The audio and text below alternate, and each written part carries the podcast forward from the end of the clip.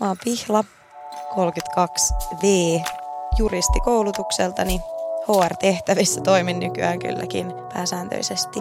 Ja mä oon ensimmäistä kertaa elämässäni parisuhteessa naisen kanssa.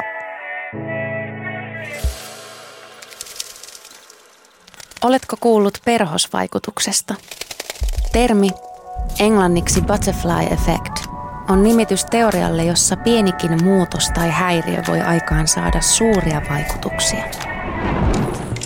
Perhosvaikutus on läsnä myös ihmisten välisissä kohtaamisissa.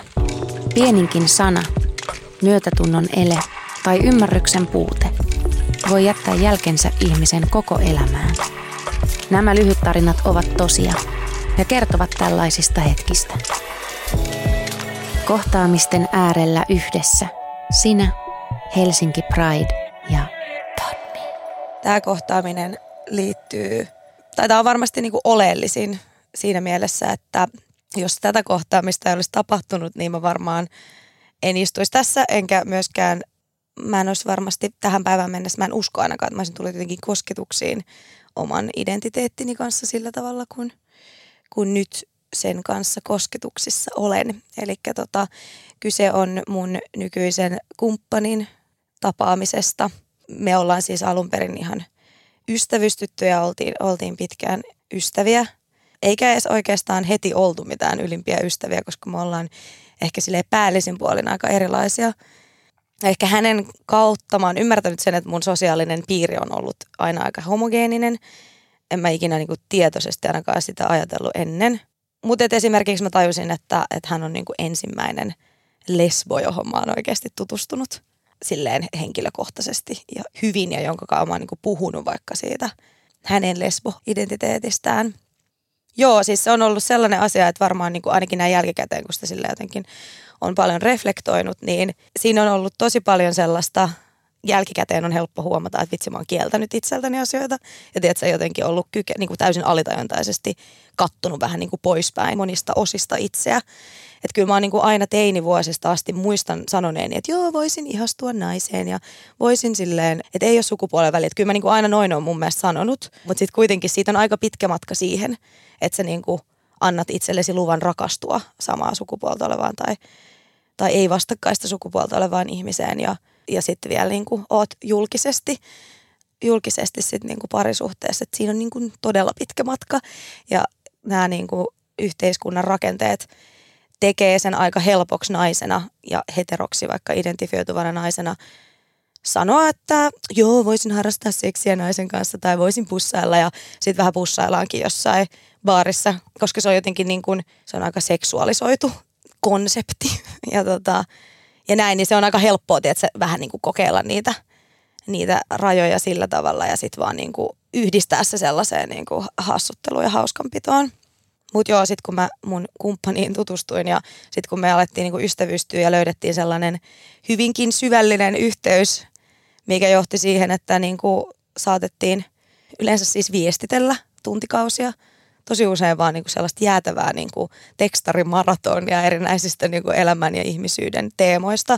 Tosi abstraktilla tasolla ne ei koskaan tiedä, ollut suoria esim. kysymyksiä tai tosi harvoin, mutta se oli sellaista kissahiirileikkiä varmasti sen osalta, että häntä kiinnosti, ehkä mä annoin ymmärtää rivin välistä, että ehkä mua voisikin kiinnostaa myös naiset tai muutkin kuin miehet ja sitten hän vähän niin kuin silleen jotenkin niin kuin semmoisena niin kuin objektiivisena ilmiönä tarkasteli sitä. Mä muistan esimerkiksi, kun hän joskus siis kauan kauan sitten, niin tai kysyi multa, että mihin sä asetut omasta mielestä, että jos seksuaalisuus on jana, ja toisessa ääripäässä on niin kuin heteroseksuaalisuus ja toisessa homoseksuaalisuus, niin mihin sä siis sun mielestä niin kuin asetut tällä? Ja tuon mä muistan ihan sika hyvin ja mä olisin, että okei, nyt tuli suora kysymys, että me ollaan vähän niin kuin kierrelty, tiedätkö, tämän aiheen ympärillä.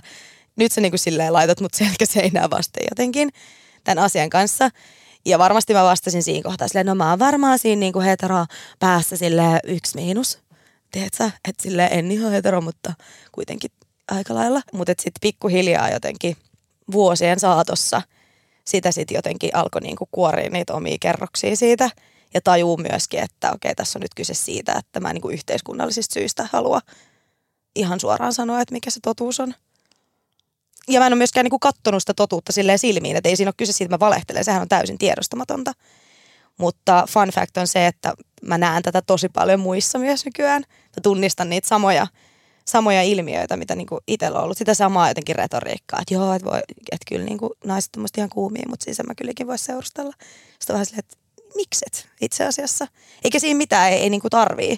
Mutta tavallaan se, että onko se oikeasti niin, että sinä et voisi siitä syystä, että sä et aidosti voisi kiinnostua romanttisesti ja tai seksuaalisessa mielessä, vai siksi, että sä et halua itse asiassa yhteiskunnallisista syistä, koska on helpompaa olla heterosuhteessa. Ja kun se on valinta silloin, kun sä et ole homoseksuaali, vaan sä oot bi tai pan tai, tai fluidi, niin, niin silloin se on valinta. Sä voit valita, haluta tietyllä tavalla olla sitä, sen vastakkaisen sukupuolen kanssa, koska sä voit viehättyä myös heistä. Tietysti sä et voi valita, joskus sä rakastut ihmisiin tahtomattasi tai, tai, niinku, tai jotenkin ilman, että sä jotenkin teet mitään tietoista valintaa, mutta, tota, mutta et siinä on aika iso ero kuitenkin. Koko pointti tässä kohtaamisessa on ollut se, ilman että mä olisin niin kuin tavannut mun kumppanini, niin ää, kiitos niin kuin yhteiskunnan tietysti, rakenteiden ja normien, niin mä en usko, että ainakaan tähän päivään mennessä, niin mä en olisi niin kuin tullut kosketuksiin mun seksuaali-identiteetin kanssa, joka on kuitenkin aina ollut olemassa, mutta se ei ole vaan ollut tiedostettu. Se, miten sitten niin kuin pikkuhiljaa siitä, että me ollaan vuosia tiedätkö, oltu ystäviä ja vaan puhuttu silleen jotenkin tosi abstraktilla ja niin kuin ylätasolla näistä asioista. Ja sitten mä olin ollut pitkässä parisuhteessa ja sitten kun se oli päättynyt, niin mä deittailin aika silleen pakonomaisesti. Ja niin kuin näin jälkikäteen, niin musta tuntuu, että se oli vähän just sellaista itsenpakoilua, että nyt mun on pakko niin kuin tavata joku mies. Mä laitoin jossain Tinderissä silleen naiset näkyville myös, mutta eihän, niin kuin, en mä niin kuin oikeasti ajatellut missään kohtaa. En mä olisi varmaan uskaltanut siis jonkun tuntemattoman naisen kanssa mennä treffeille. Että kyllä mä niin kuin deittailin miehiä ja niin kuin varmaan 12 treffeillä kävin silleen muutaman kuukauden sisään. Hyvin silleen, no jotenkin vähän koomiselta se tuntuu näin jälkikäteen. Mutta sitten kun oli ollut tarpeeksi monta, tiedätkö, erittäin keskinkertaista tai huonompaakin kohtaamista, niin vähän niin kuin tajusin, että okei, mä oon nyt tässä niin kuin pakonomaisesti vältellyt tätä asiaa, että mä haluan oikeasti mennä treffeille ton naisen kanssa, joka on mun silleen yksi parhaista ystävistä ja jotenkin sielun kumppani jo siinä kohtaa ja siinä vielä kävi sellainen juttu, että mä olin ollut oikeasti todella huonoilla treffeillä keskellä koronaa sille, että kaikki oli kiinni perjantai-iltaan random ihmisen luona. Se konseptina tai se niin kuin, se, että sä tapaat random ihmisen, jonka kanssa sulle ei yhtään klikkaa, sä istut sen jossain yksiössä, tiedät sä, todella uncomfortable olo. Laitoin kaverille klassikko, voitko soittaa, tai tiedät sä, mä tarviin jonkun niin tekosyn päästä ulos täältä. Kun mä just kun mä pääsin ulos, niin sitten nykyinen kumppanini, puolisoni laittoi mulle viestiä, että koska mä saan sut, viedä sut treffeille. Että siinä on täällä vähän elokuvallinen asetelma. Että se ajoitus oli jotenkin niin oikea, koska mä olin tietysti silleen, että ei, että mä en, niin kuin, tätä mä en jaksa enää. Sitten me mentiin treffeille, mutta kyllä se edelleen siinäkin vaiheessa oli vielä sellaista, että mä olin silleen, että joo, no, mutta mä en sit eti mitään vakavaa ja mä en halua mitään ja mä en pysty niin kuin, ja toisaalta se oli ihan tottakin, koska mä olin ollut kuitenkin niin kuin seitsemän vuoden parisuhteessa ja mä en niin kuin oikeastaan halunnutkaan. Mulla oli kuitenkin sellainen olo, että mä tässä niin kuin jotenkin haluan etsiä itseäni ja muuta. Ja sitten sovittiin, niin kuin, että, että nähdään niin kuin treffien merkeissä, mutta, mutta ei, ei sitten sen enempää. Ja, ja sitten nähtiin ja, ja sitten asioita tapahtui jotenkin fy- fyysisellä tasolla ja tosi nopeasti mä kyllä niin kuin tajusin. Siis se oli itse asiassa aika hämmentävää, että tuntuu ihan yhtä luonnolliselta ja itse tosi samalta. Ja siinä tuli ehkä se panseksuaalisuusaspekti esiin, että et niinku itse asiassa jotenkin se niinku sukupuoli häviää siinä tilanteessa. Mä en niinku ajattele sitä, että se tuntuu jotenkin niin silleen yllättävän samalta. Koska mä olin etukäteen miettinyt, että onko tämä niinku tosi erilaista, onko tämä tosi outoa, onko tämä tosi niinku vierasta ja näin. Mutta sit sä ootkin vaan se, että tässä on kaksi ihmistä nyt tämä kuulostaa tosi kornilta, mutta siis, mutta siltä se ihan aidosti tuntui siinä niin kuin hetkessä. Kiva, että mä herkistyn. Joo. Tämä niin kuin on muuttanut niin kuin kaiken, koska sehän menee silleen, että jos sä kyseenalaistat jotain, niin sä kyseenalaistat kaiken. Tai se on ainakin mun kokemus, että mä joskus, mä oon käynyt paljon terapiassa ja en sitä mitenkään peittele. Mä koen, että se on semmoinen hyvinvointiharrastus. Itselleni, niin on käynyt myös eri, eri tyyppisillä niin terapeutilla kerran käynyt tai muutaman kerran käynyt niin kuin tämmöisiin niin kuin seksuaalivähemmistöihin erikoistuneessa terapiatalossa terapeutin vastaanotolla ja sille, tai hänelle mä niin kuin sitä yritin kuvata silleen, että, että se tuntuu vähän siltä, siis mä oon tosi visuaalinen, mä jotenkin niin kuin visualisoin tosi paljon asioita, niin se mun niin kuin state of mind on sellainen, että mä oon vähän niin kuin jossain VTC, tiedätkö, raunioilla ja siellä ei ole mitään. Ja sit sä oot vaan sellainen pikku ukkeli siellä jossain keskellä. Että siltä se identiteetin, tiedätkö, uudelleen rakennusprosessi tuntuu ja näyttäytyy. Että ei se ole silleen, että sieltä joku yksi, tiedätkö, puu putoaa tai kaatuu, vaan kaikki kaatuu. Ja sitten sä vähän niin kuin rakennat sen palapalalta uudestaan. Että et, tämä kohtaaminen on käytännössä saanut mut jotenkin uudelleen luomaan nahkani, eikä se ole mitenkään valmis prosessi myöskään. Se on tuonut todella paljon niin kuin jotenkin kyseenalaistamista ja jotenkin kriittisyyttä myös elämään, hyvässä ja pahassa. Se on silleen laittanut mun aivot vähän niin kuin eri asentoon kokonaan – varmaan moni ärsyttää ihan sairaasti tällaiset että valaistumiskertomukset ja nyt on niinku, mutta siis ihan, se on ihan fakta, kyllä mulla on ollut tosi, se, välillä on, tulee sellainen tosi, että, aa, että nyt mä näen kaiken kirkkaasti, että on mennyt sellaisella autopilotilla, tiedätkö, suorittanut menemään ja sitten yhtäkkiä jotenkin niin kuin maailma avautuu ihan eri tavalla. Ja sitten näkee itsensä suhteessa siihen kokonaisuuteen eri tavalla ja muut, muut suhteessa itseen ja näin, että siis se on muuttanut tosi paljon. Prosessissa, kun mä tavallaan mietin sitä, että mä olin jo tunnistanut, että minä olen rakastunut tähän ihmiseen ja se on, niin kuin, se on niin kuin ilmiselvää. Mutta mä jouduin katsoa niin todella niin kuin epämiellyttäviä puolia itsessäni tiedätkö, silmiin, että, että sä tiedät, että okei tunnetasolla mä rakastan tätä ihmistä ja mulla on tosi hyvä olla sen kanssa, mutta sitten mut sit jotenkin – se, että tajuu tavallaan, että ne syyt olla olematta on tosi niin kuin statuslähtöisiä.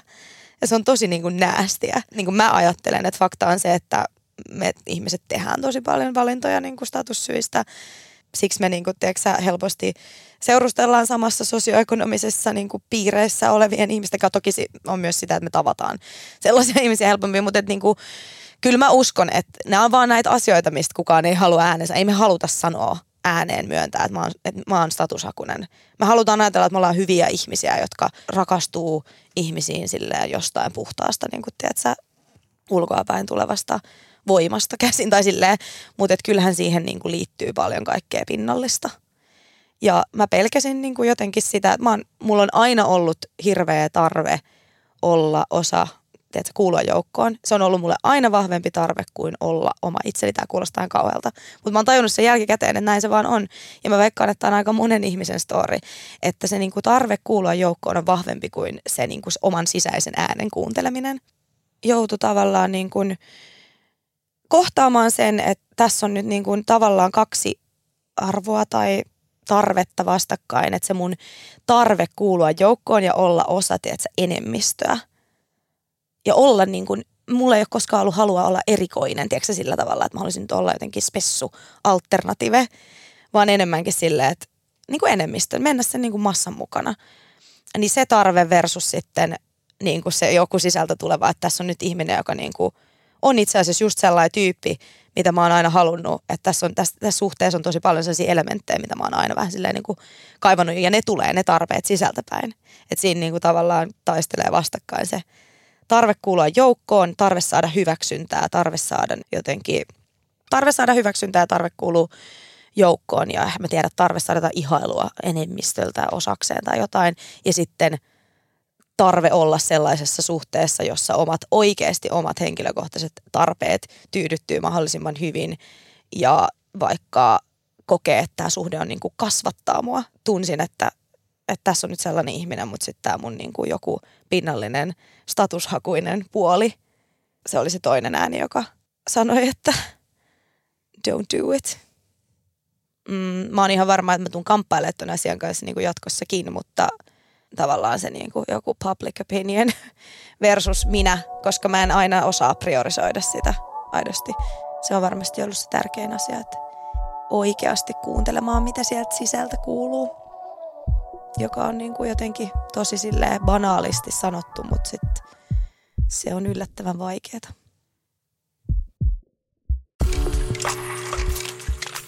Helsinki Pride juhlii ensimmäistä kertaa kuukauden ajan ja huipentuu Pride-kulkueeseen ja puistopiknikkiin toinen heinäkuuta. Kohtaamisten äärellä yhdessä. Sinä, Helsinki Pride ja Podme.